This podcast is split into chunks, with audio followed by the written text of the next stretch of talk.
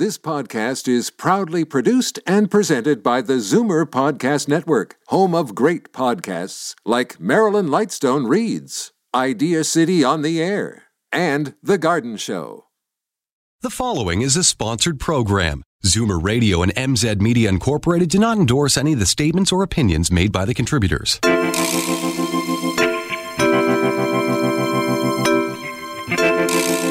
In 1929, that's when scientists discovered that the brain actually doesn't turn off at night. It goes through these uh, different cycles of activity, which we now call REM and non-REM.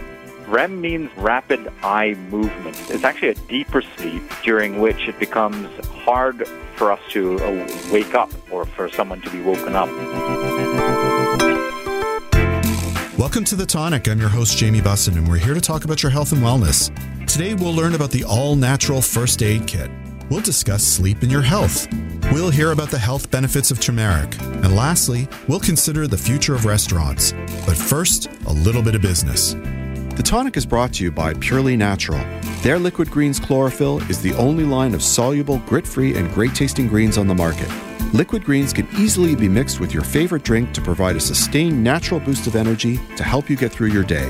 There's unflavored, which is great with orange juice. The mint flavor is cool and refreshing. Dark chocolate has all the health benefits of a salad, but with a great chocolate taste. And for that extra detox boost, try activated charcoal and mint.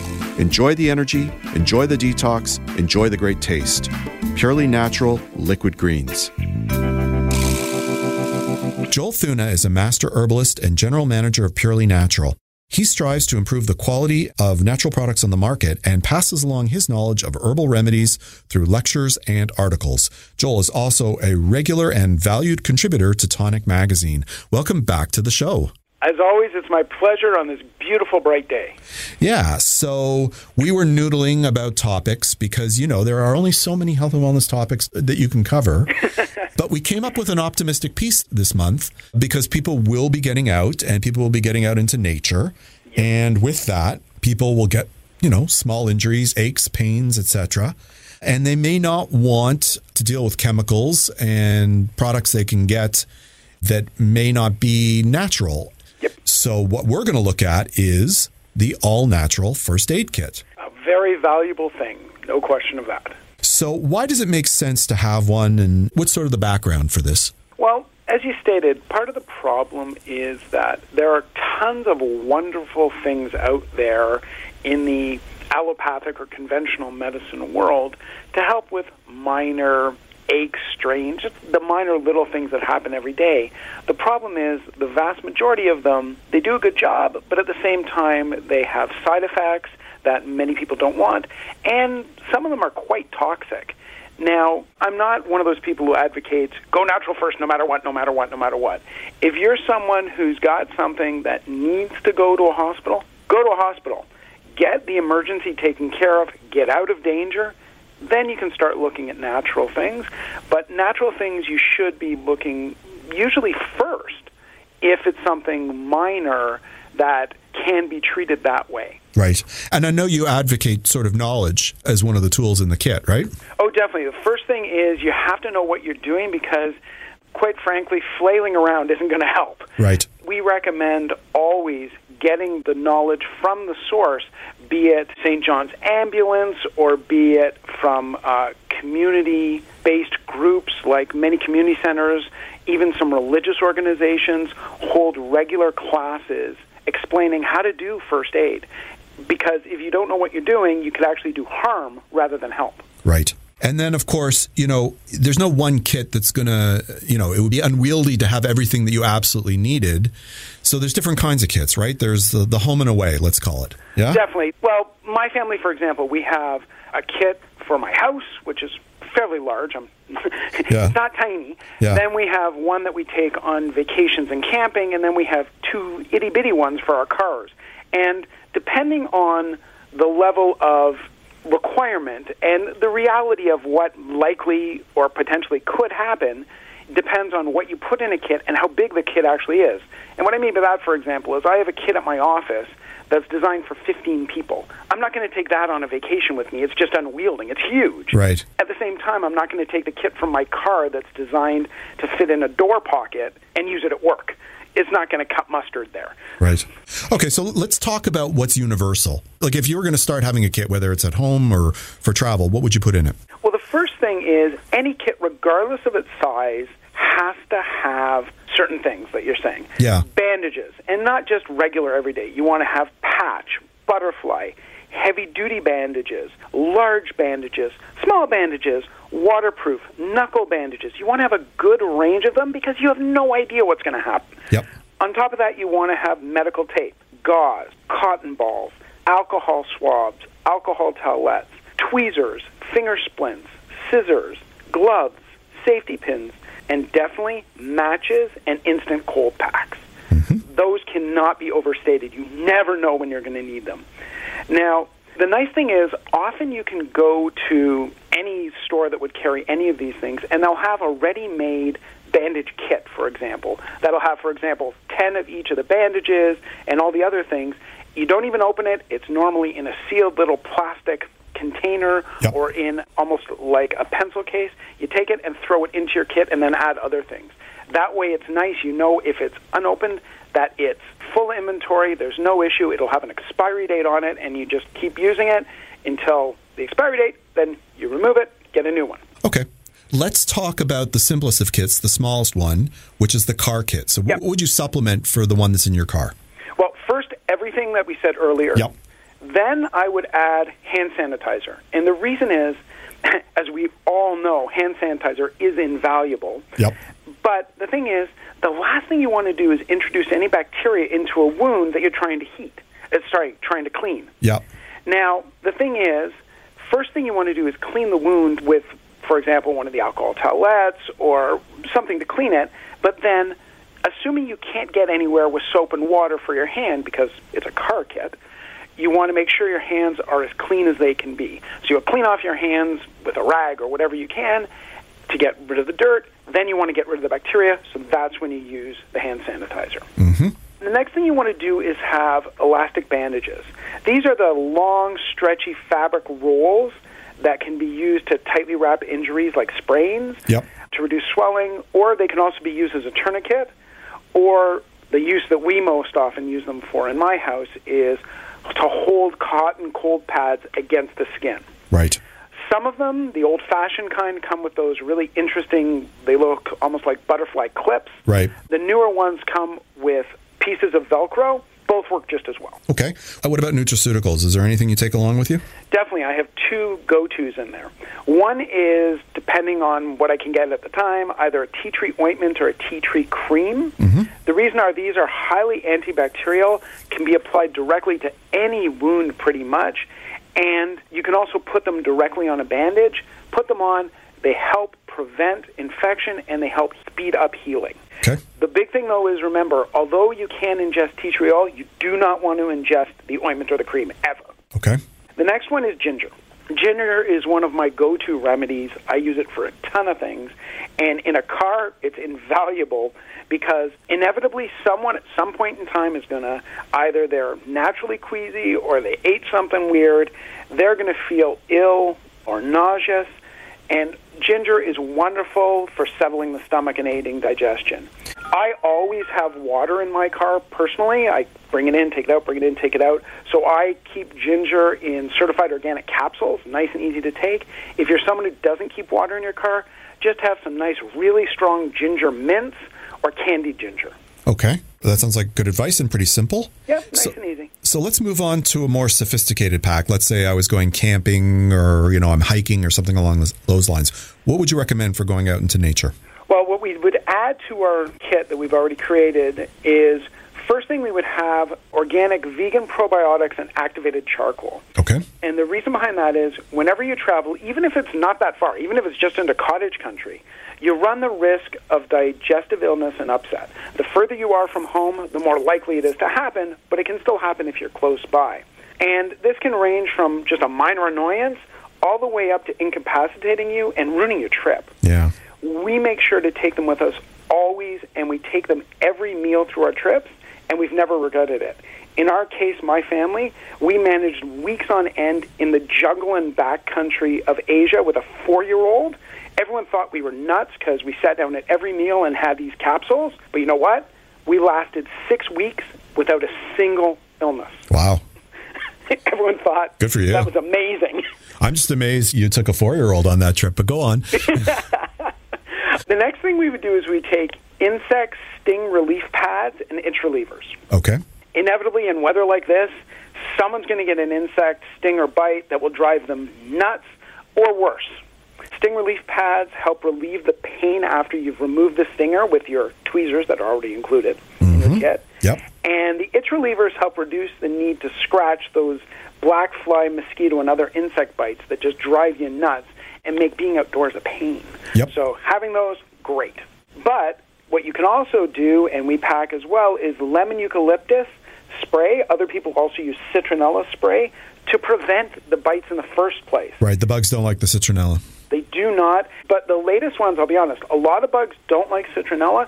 I found better success with lemon eucalyptus. Okay. And it's not lemon and eucalyptus as two separate things mixed together. Lemon eucalyptus is its own unique species, and there's great research on it. It's even endorsed by the EPA in the United States. Okay.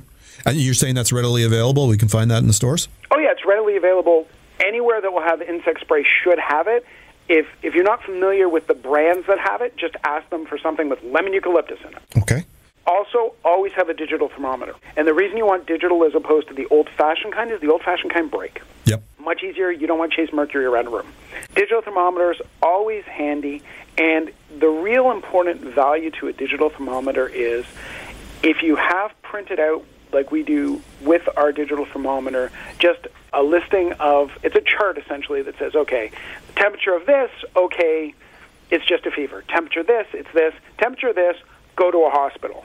This way, it lets you know when something is no longer in the range that you can take care of, and you have to seek proper medical attention. Right. I think, what is it, 103 Fahrenheit is, is the cutoff, I thought? But yeah. I believe it's around there. I, as I say, I have it in my kit always. Yeah. Okay. the next item is white willow bark. What's that? Willow is a specific willow tree, like some of us have in Yeah. our backyard, Yeah. that's referred to as nature's aspirin. White willow specifically contains salicin, which is a compound very similar to aspirin. It's potent and a well tolerated pain reliever for almost any type of pain. Now, here's the caveat with it. If you're someone who has safety issues with aspirin, i.e., if you have Ry- Reye syndrome, do not use willow. Okay. Do not. But if you don't, which is the majority of us, willow's a great, safe alternative. Right. The next one on your list is like, it's simple and intuitive, but, you know, it absolutely should be on the list. Oh, definitely, because most people never think of it. Yep. Saline. Yep. Just saline solution. It's readily available. You can get it almost everywhere. It's incredibly inexpensive. But the big thing with this one is a lot of people, if they do think of saline, will buy a bottle, a liter or two liters, and then open it up and pour it into small containers. You don't want to do that. Buy a container that you're going to actually take with you Yep. because it's sterile. That's very important Right. because having it sterile means you can use it for many more things than if it isn't. We were on a vacation, actually, my wife and I, many, many years ago in Georgia, and my wife got an infection that she had to go to a hospital for. We got out of the hospital, and they told us upon it that she had to irrigate it regularly with sterile saline. Mm-hmm. Ever since then, we have always taken saline with us, never a question. The other big thing used for it is if you're someone like myself who ends up having dry eyes or itchy eyes, Yep. sterile saline is a godsend. Right. Because then you're not rubbing it and perhaps infecting it in the first Correct. place. Okay. Oh, it's amazing the difference you feel. What's next on your list? Next are two that people have probably heard of arnica and comfrey ointments. Mm-hmm. And what they're for, and they can be used interchangeably, are for bruises and sprains. Both of them have been used topically for centuries to reduce the pain and swelling of bruises and speed up their healing. Comfrey contains a little bit of an upgraded constituency in the fact that it also contains something called allantoin. Mm-hmm. And allantoin is a compound that naturally stimulates the growth of new tissue and helps wounds heal even faster. Hmm. But some people find it a little hard to find comfrey. That's why I also include an arnica here. And the next one is one that I'm sure everybody knows, and that's aloe vera. Yeah. Oh, aloe, yes. Aloe is king. Aloe, if you've ever had a sunburn or know anyone who has, aloe is their best friend. Yep. It cools the burn, soothes the inflammation, speeds up the healing of all types of burns, not just sunburn. If you have minor contact burns, even, you can use aloe on it quite well. Okay. What else would you recommend? One that very few people think of, which surprised me, is chamomile tea. Hmm. And when I say tea, I actually mean the tea bags. And the reason is the tea bags are more versatile than the bulk itself. Chamomile, as some may know, is a gentle, very mild, wonderful tasting, actually, tea. Mm-hmm. And you can use it with kids. It helps soothe upset stomach. It helps you relax. And it can even take the edge off enough to help you sleep. Now, the reason you want to do it in a tea bag is if you need, moist tea bags help soothe any skin irritations. Yep. So you drink the tea, enjoy the tea, then take the moist tea bag out, squish it a little so it's not really wet, and just put it anywhere where you have skin irritation, and it'll help soothe it. Okay. The next one is particularly valuable in colder climates, not right now, yep. is organic elderberry capsules. Okay. Elderberry is a go to remedy for stopping colds and flu from ruining your vacation. On top of that, the berries themselves contain a compound that not only helps prevent the cold and flu viruses, it also helps prevent infection from other respiratory viruses. Hmm. And it helps them by essentially stopping them from invading the cells and taking the cells over. It's also wonderful if you're flying because, as we all know through this COVID, we've learned that when you're flying, you're exposed to tons of different viruses because the air in the airplane. It's excellent to have some elderberry capsules just before and during your flight. I find I do that on long haul flights, much happier. I know you have a longer list. We only have time really for one more. What's your last go to item? My last to item would probably be organic turmeric capsules. And the reason is that turmeric, like ginger, is a multi pronged thing. It's a potent circulation stimulant, it's an excellent digestive stimulant, but its biggest use is as an anti inflammatory. If you're out and about on your trip, like for example, we go for hikes, in the end, you're going to get some little tweaks in joint inflammation, and you don't want that pain there. Turmeric can help keep the inflammation in check before it becomes a problem, and then you need the ice pack, etc. So we recommend taking turmeric every day while you're out, and that way you don't have the problem even to worry about. Fantastic. So, with the other items that we didn't get to today, we'll put it on the website if people are interested. But thank you so much for coming on the show today and helping us with all these amazing products that we can use at home and outdoors. Not a problem. Wonderful. Thank you. And once people look on the site, if they have any questions, please throw them through. I'd love to answer them. Fantastic. Next month, you're going to come back and you'll discuss more health and wellness topics, yes? Definitely. We've got to take a short break, but when we return, we'll discuss sleep and your health on The Tonic. Wayne Elliott here to share my great experience over the past 20 years with Strauss Heart Drops. If you've had bypass surgery, stents, have angina, diabetes, cold hands and feet, grayish blue lips or skin, I urge you to try Strauss Heart Drops and feel better again soon. Strauss Heart Drops saved my life and thousands of others without risk or harm. Go to straussnaturals.ca to order online or find a store near you. I promise you won't be sorry. I hope you give this to yourself. Thank you. For ultra amazing rest, you want the Ultramatic adjustable bed. But I'm just an announcer with a really cool voice. Let's hear from ultra happy customers. Robert from Hamilton says. Shirley from Seeley's Bay says. Get a free consultation on how to improve your quality of sleep at ultramatic.ca or visit the Ultramatic showroom, Ontario's safest mattress store. At Lawrence and Bathurst. Ultramatic. Elevate your life. This is The Tonic on Zoomer Radio. Adarsh Shah nurtured the rise of Ultramatic, the iconic Canadian brand of adjustable beds and maker of delightful wellness products. He received his bachelor's degree in engineering at Cornell University, graduating magna cum laude in 1999. After graduation, Adarsh joined the Monitor Group, a Cambridge based strategy consulting company. He worked for them in Toronto, New York, and Mumbai offices on various corporate strategy, market entry, and merger and acquisition projects. He's a proud Torontonian, having lived here for over 30 years, albeit with a few adventurous years in between. Away from home. He's the father of two mischievous girls and a caregiver to his happy, healthy, and wine loving parents. Welcome to the show. How are you, sir? Excellent. Thank you very much, Jamie. So, we're going to discuss something that I think is impacting all of us, and that is we are not getting enough sleep. Even though we're home, I think with all the stresses around us, we're having difficulty getting a good night's sleep. I know sometimes I have difficulty.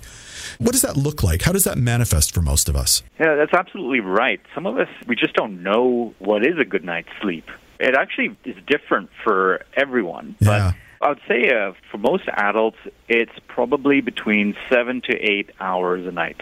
And research shows that it's about that, but it can vary anywhere between five to 12 hours depending on a number of factors, including your own personal sleep cycle.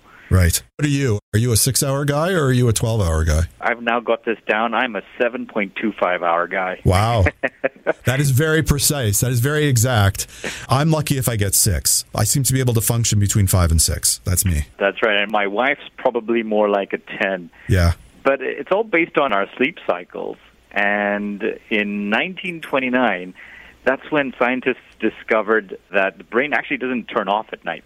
People used to think that the brain simply turns off in the middle of the night. But it, it goes through these uh, different cycles of activity, which we now call REM and non REM. Yep. I don't know if you've heard of that. Yeah. So REM means rapid eye movement. And that's when it's actually a deeper sleep during which it becomes hard for us to uh, wake up or for someone to be woken up. And non REM is when we, we slowly start going deeper and deeper into sleep. And then there are actually certain different, there are sections of uh, non-REM, different cycles within non-REM sleep. Right. And, you know, sleep is important because that's when our body regenerates. So the more deep sleep that you're getting, you know, the better you're going to feel and the healthier you're going to feel. And it's, that's when our muscles, you know, recover from, you know, if we've been exercising and, and such. That's right. What's interesting is that the deep sleep that we need is not actually, you know, if we get too much deep sleep, that's not necessarily good for you. Oh. The actual amount of deep sleep that a healthy adult needs is probably only 20 to 25% of your total sleep. Right. So it's interesting to note that, you know, we, we're all different and, you know, deep sleep is can be as short as 5-minute cycle for some people. Right. But you know, you can tell the difference. Like when you wake up, you can wake up energized, or you can wake up and feeling like, oh, you know, maybe I need to go right back to sleep, right? Because it feels different when you've had a good night's sleep. That's right. Sometimes you you wake up and you're ready to seize the day, feel refreshed. You know, it matters what the your bedroom feels like at, at times.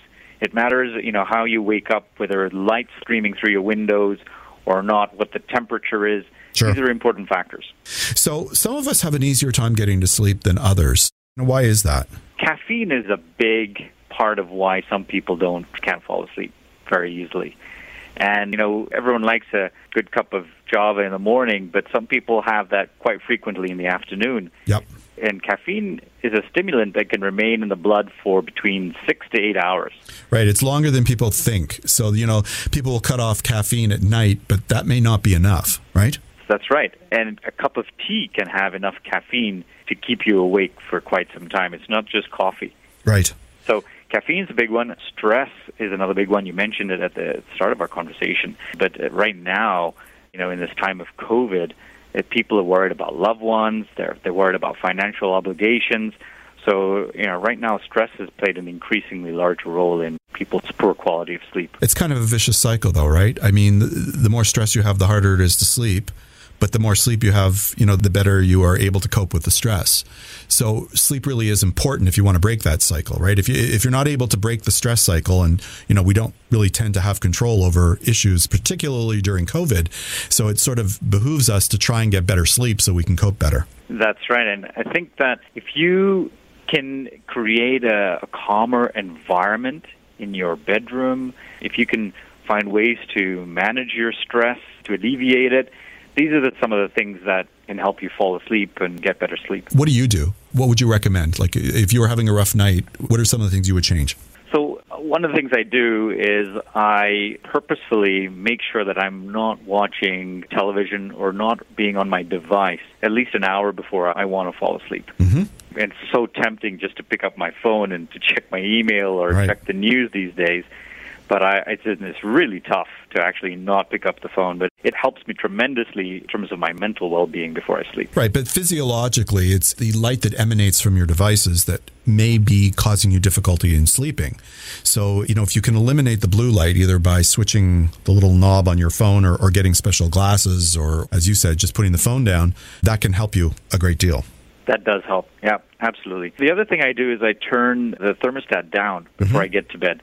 And I've got one of those uh, fancy automation or automated apps that allows me to do that. But even if you don't, just you know head over to your thermostat and turn the temperature down. Typically, if you are between 18 to 22 degrees, mm-hmm. that's the probably the optimal temperature to fall asleep. Okay. You know, I find, you know, I, I like to think of sleep as sort of a mood booster too you know, because a good night's sleep can change your perspective on things. We had a sleep doctor on a few years ago, and what he explained is, you know, there's a lot of people who ruminate at night, right? Like maybe you can fall asleep, but you wake up because you're worried about something. And you know, people try and make decisions in the middle of the night, right? Like, you know, they're thinking about a problem and they try and work through it. The fact of the matter is that is absolutely the worst time of the day to be thinking about anything because your brain isn't processing the information correctly. You know, when you say, you know, why don't you sleep on that? It's actually a good idea. Your ability to sort of sift through your problems is much better in the morning than it is at night. So you might as well be sleeping. That's right.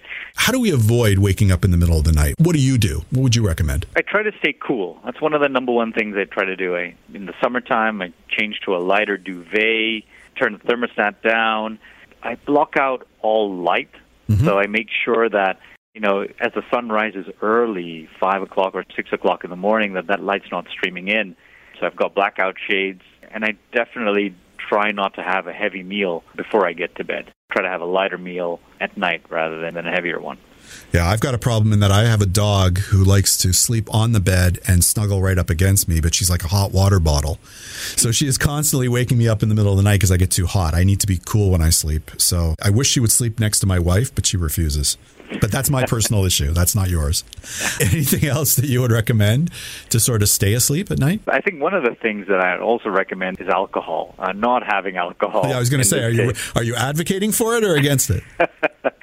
and during these times, a lot of us have been trying a lot of different alcohols that's, that's left in our cabinets these days. I think the thing about alcohol is, you know, truthfully, you probably will fall asleep if you take a shot before you went to bed. But what will probably happen is you'll get dehydrated during the night and it will wake you up. And that's my experience. I don't get a very restful sleep if I've had a drink before I go to bed. It, it also interrupts those sleep cycles that we mentioned earlier. You know, and alcohol messes with how you move from non-REM to REM sleep. And so with those interruptions in your sleep cycle throw off your body. You know, your body needs these consistent patterns to sleep well every night. Yes, agreed. So, you know, you're in the biz, and I'm sure when people, you know, engage you at cocktail parties, you know, they're full of ideas about sleep, but they're essentially myths. So, so what are some of the things that you've heard that just are completely untrue about sleep? One of them is that the older you get, the less you need sleep. Right. You know, we we know that kids, especially infants, you know, that they sleep for 12 hours or more, and as we get older, it, it gets down. But you know, when people start moving into their 60s and 70s and 80s, the feeling is that they need less sleep. That's not true. We actually do need to still continue to have a solid six to eight hours of sleep for the body and the mind to recuperate. What the study showed is yes, you do need the sleep, but people in that age bracket, they tend to get their sleep at different times. So they may nap during the day or, you know, they may take sleep breaks at certain times and that's how they get their sleep in, but it's no less important as they age. Yeah, and in, in fact, uh, in a lot of cultures, especially tropical cultures, that nap is part of the regular sleep cycle or, or sleep practice during the day. So as long as those afternoon naps are not too long, yeah. you can actually have a, a good nighttime of sleep and daytime as well, daytime nap that helps your body and mind recuperate. Fantastic. Thank you so much for coming on the show today. Will you come back again? Oh, absolutely, 100%. Fantastic. That was Adarsh Shah. We have to take a short break, but when we return, we'll discuss the health benefits of turmeric on the tonic. I'd like to give a shout out to our new sponsor, Omega Alpha. This company is 100% Canadian owned. Their team consists of allopathic and naturopathic doctors, nutritionists, researchers, and other scientific professionals, all led by their CEO, Dr. Gordon Chang. Formulations are created on their 40,000 square foot facility located in Toronto. Omega Alpha uses only the highest quality ingredients to manufacture the most efficacious yet price friendly nutraceuticals. For more information about Omega Alpha, visit OmegaAlphaInc.com. U Theory is a Southern California based lifestyle brand on a mission to inspire wellness in all. Their goal is to develop pure, safe, and innovative supplements that improve one's health, beauty, and overall well being. They believe that their products are only as good as their ingredients, so they travel the world to source the highest quality raw materials from the places where they're cultivated best. From farm to retail shelf, Youtheory is committed to best in class manufacturing processes, guaranteeing purity, potency, and traceability of every product that's made and put on the shelf. To learn more, visit youtheory.com and get Youtheory products at Costco Canada. You're listening to The Tonic on Zoomer Radio. Dr. Nick Bitz completed his undergraduate studies at the University of Denver, where he received a dual degree in human biology and cognitive neuroscience.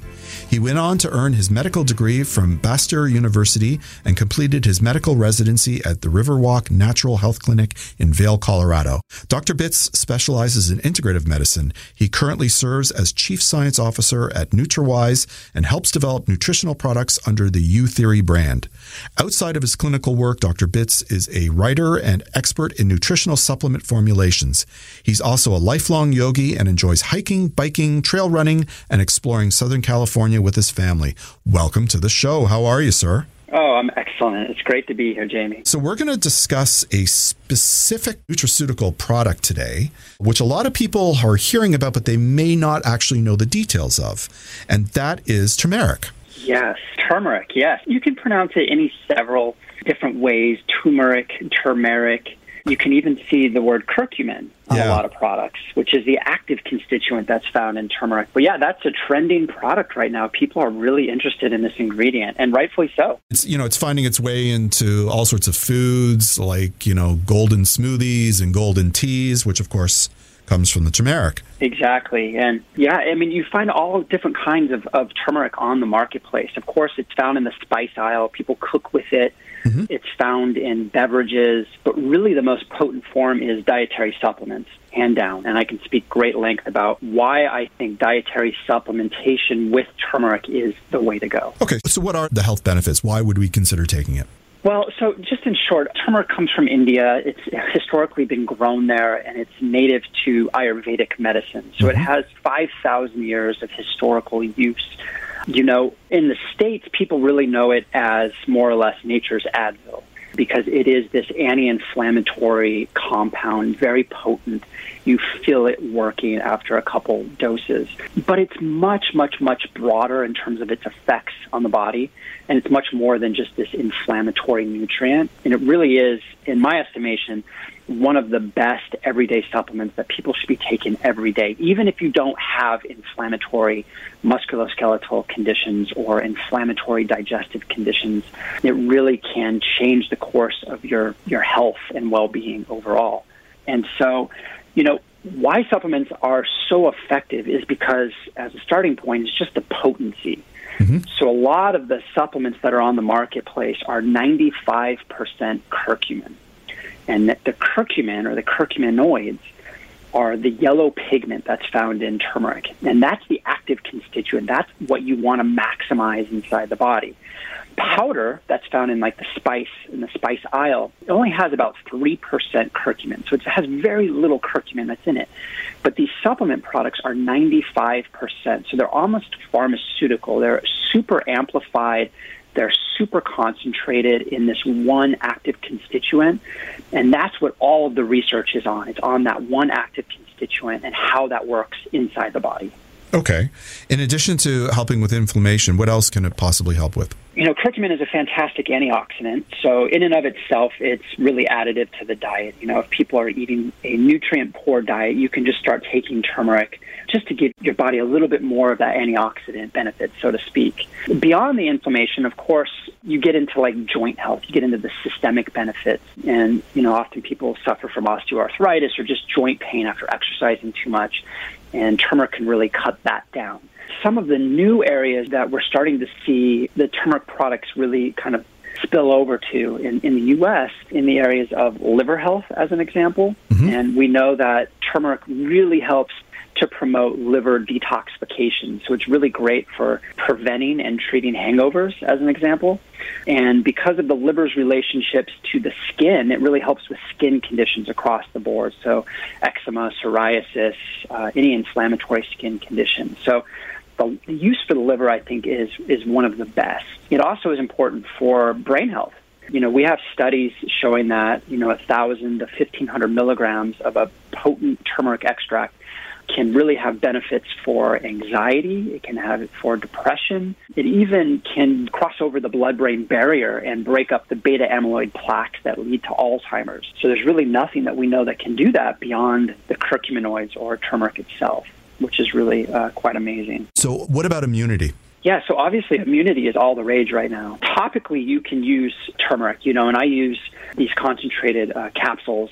I break them open. I create a really nice, almost like a poultice, mm-hmm. and you can apply it onto cuts or bee stings or abrasions, and it really helps to treat that area because it's directly antimicrobial. But when you take it, it does have those antibacterial, antiviral, antiparasitic properties as well. And, you know, unfortunately, modern medicine doesn't really have anything to fight viruses.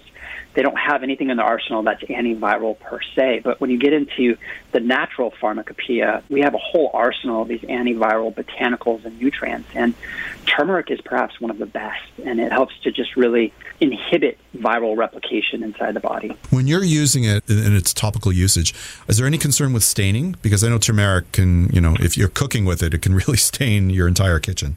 Yeah, I mean, and that the staining when it stains the skin, as an example, it really just shows that it's getting into the tissue of the skin, okay, and it's really just lodging itself in there, and so that's what you want. I can appreciate most people don't want their skin colored yellow, but that's just the, the, nature of the herb. And the more yellow the plant, the better, the more active the plant is. Where you are in Colorado, are you able to get turmeric in, in your marketplaces? Because in, in Toronto, we can buy it and cook with it. Yeah, I mean it's it's widely available throughout the U.S. You know, you can find it obviously in the spice aisle. I don't mean in powder form. I mean in, in the rhizome. Yeah, definitely. And it's just started to make its appearance. I would say in the last twelve months. I mean, before that time, you could never find turmeric in the grocery grocery aisle, but now you can find it right next to the ginger, generally speaking. Yeah. You said it's sourced in India. So, what's the process of getting the supplement?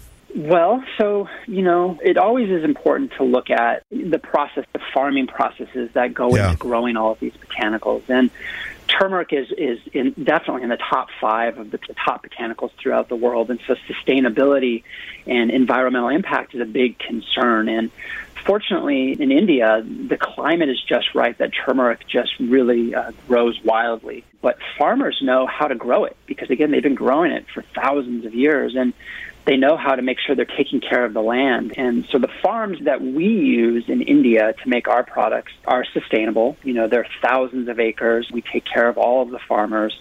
And we make sure that after we pull the plants out of the earth, we're actually reseeding it with good bacteria to make sure that you're getting that good mix of bacteria and nutrients back into the soil so that then the next round of turmeric is as active and potent as it can be. And so the turmeric plant, of course, is just like any other plant. It has a root system, it has a stem system, and then it has the aerial parts, which are the leaves. Um, generally speaking, you know, we don't really use the aerial part above the ground, although you can. It's really high in antioxidants. Traditionally, what you use is the rhizome, so it's that root system that you can use any number of ways, but essentially you just need to powder it first and dry it, and then you can use it for any number of applications medicinally. Okay. So if I were going to go and, and look for this uh, in the health food store or in my market, is there any difference between turmeric or curcumin from a medicinal perspective? You know, not really. It's really just marketing, and it depends on what the company is calling out. I would make sure that you're using a product that's 95% curcumin. So the, the label or the bottle will say that it's a, a 95% extract. I wouldn't recommend using a powder, a non extract, every day for a lot of different reasons. One that I mentioned earlier was that 3% curcuminoid content. It's very low mm-hmm. in terms of active constituents, but it also, these powders are very high in lead. So any botanical that's in a powder form has lead naturally occurring from the soil. So if you're doing big doses of a powder format every single day, the risk is that you're going to get this lead toxicity which is obviously not beneficial overall. Right. No, we don't so want that. Ex- yeah. Yeah, so these extracts are super concentrated, they're amplified, and they remove all the lead, and so they're clean. Fantastic. Okay, so we have time for one more question, and that is Are there any contraindications to taking turmeric? Are there any groups of people who maybe should think twice before taking it? You know, that's that's a great question, and I think people are now starting to look at this because you know a lot of people are taking turmeric every single day. My parents are, my grandparents are. You know, almost every patient that I work with is on it. You know, theoretically speaking, turmeric is a blood thinner, much in the same way that like fish oil is or a baby aspirin might be.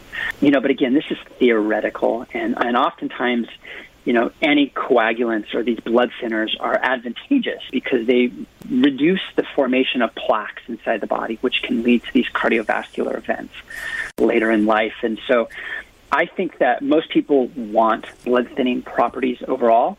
The caveat is, you know, if you're on blood thinners such as Coumadin or warfarin, just make sure that you're working closely with your physician to make sure that you're not thinning too much.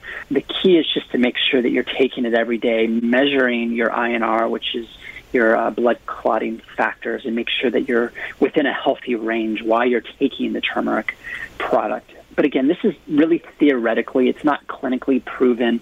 Almost every holistic doctor that I know is recommending turmeric without hesitation to almost every patient without any side effects or any problems with blood thinning in particular. Fantastic. Thank you so much for coming on the show today. All right. Thanks for having me. I appreciate it. That was Dr. Nick Bitz. We have to take a short break, but we'll be right back on The Tonic. Ever wonder if your probiotics are really working for you? To fully benefit from probiotics, you need to ensure they're not destroyed by your stomach acids. Clinical studies prove that enteric coating guarantees safe intestinal delivery of live active probiotic cells. New Roots Herbal offers a variety of enteric coated probiotics formulated to meet your specific needs. Available exclusively at fine health food stores. Find them in the refrigerated section. To ensure these products are right for you, always read and follow the label. The Big Carrot is a worker owned natural food market that's been committed to local, organic, non GMO, and sustainable food systems since 1983. They're a one stop shop offering produce, grocery, bulk, body care, and holistic dispensary. The juice and smoothie bars and kitchen serve up hundreds of healthy dishes and drinks daily. Building community is at the core of their vision, which they deliver through education, outreach, and giving. They want everyone to share in the goodness they offer. Visit their website for more information at thebigcarrot.ca. Hi, this is Jamie Bussin. I'm not only the host of the Tonic Talk Show, I'm also the publisher of Tonic Magazine. Tonic is a health and wellness magazine distributed with the Globe and Mail to home subscribers in the most affluent neighborhoods in Toronto. It's also available free on racks at over 150 locations across the GTA.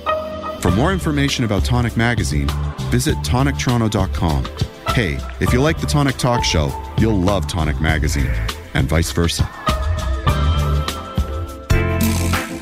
This is The Tonic on Zoomer Radio. Vito Marinuzzi was born and raised in Toronto's East End and came up in the restaurant industry the old fashioned way, through nepotism. His cousin, restaurateur Gio Rana, hired him as a 15 year old dishwasher and busser and later gave him a shot as a waiter. Vito's job was as much to fight the prevailing whitewashed version of Italian food in Toronto as it was to get people to try the good stuff. And he did. Now, as co owner with his famous mom of the two locations of Seven Numbers on the Danforth and Eglinton West, Vito knows the food his kitchen prepares not only preserves that culinary heritage, but innovates within it. Welcome back to the show. How are you? Good, thanks. How are you? I'm doing well. So, like all restaurants in Toronto, you were obviously directly affected by COVID 19 restrictions. Um, yep, I um, don't think I've ever been legislated to close and then reopen ever. Yeah, uh, you know, we were all being told what to do. And obviously, as a small business owner, you had to cope. So, what did you decide to do, and how did you come to the decision? Well, those initial few days were a real shocker. I mean, you close and you think, okay, we close.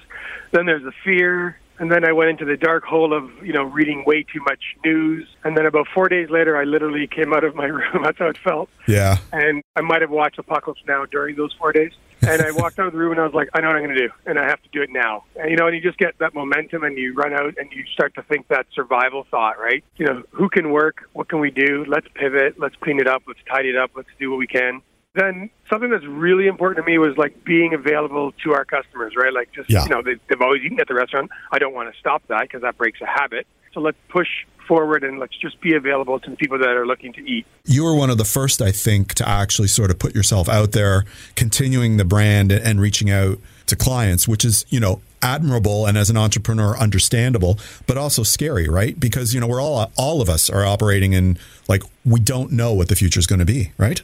No, exactly. I mean, that first week was scary is probably the best word, but me having the brand not fade to black was very important. And, you know, there's a fine line you walk. You're not going to put anybody at risk. My mom's 75 years old. I'm not putting her at risk just so I can keep the brand alive. Yeah. But it was important to do something. And, you know, luckily I have a 15 and a 16 year old and my mom and myself. And so we really just went back to that original plan that we came up with 20 years ago to be me, you, the kids. We're going to go do this. And that's what we're doing you know, we you know we followed protocols and we kept ourselves safe, and we definitely kept my mom extra safe, and we did it, and and here we are now, absolutely exhausted. Did you look at what other people were doing, or did you sort of do you feel like you were blazing a trail your own way? There was a couple of restaurants I looked up. There was one, I remember, somewhere in the U.S. that was doing something almost immediately, and I thought, oh, that's smart. Uh, but other than that, there wasn't much news coming out. It was all very fresh. I mean, Italy was, you know, the first country that we sort of tracked really closely, but they weren't doing it. They were actually like closed, closed. They weren't No, they were they were takeout. they were completely shut down. Right? Yeah, so I, I have two cousins who have restaurants there, and you know there was nothing they could do. They were completely shut down. So it was, you know, I, I'm not going to pat my own back and say I was trailblazing, but I mean, it was a little bit of survival for sure. It was that, you know, I've got to pay this, I've got to pay that. You know, we, we have a building, we have a mortgage. Uh, I've got two kids. Like it's all that. That's all starts to kick in, and then your business mind itself kicks in and says, "Okay, how can we make this work?" Right. And you did, of course, and, and maybe you could explain a bit about like what your model currently is based on where things are at in Toronto. the first week we had a lot of food already prepared. So the fear was, you know, we've got thirty thousand dollars in prepared, like in food, Yeah, like in the yeah. restaurants and inventory. If we're going to be closed for an extended period of time, what can we freeze? What can we not freeze? What can we use? What do we have to use? And that first week and a half, I think we did twenty dollar four course dinners, which is outrageous. But it was uh, like I just needed to move it out and not, you know, dispose of it, Right. and at least get something back on it. And I think that's where I was able to sort of get our customers back. Like you just saw them going, "What? Twenty bucks? Yeah, we'll order five of those, ten of those, twenty of those." And that was where the the, the big, you know, I always equate everything to a big wheel moving. The wheel started to move. Yeah. A huge cement wheel moved forward, and I thought, "Oh, okay." You know, everybody helped out. Everybody helped move all this food out. Then we tied up the menu, went to our signature items, went to things that we could prepare every day that were fresh.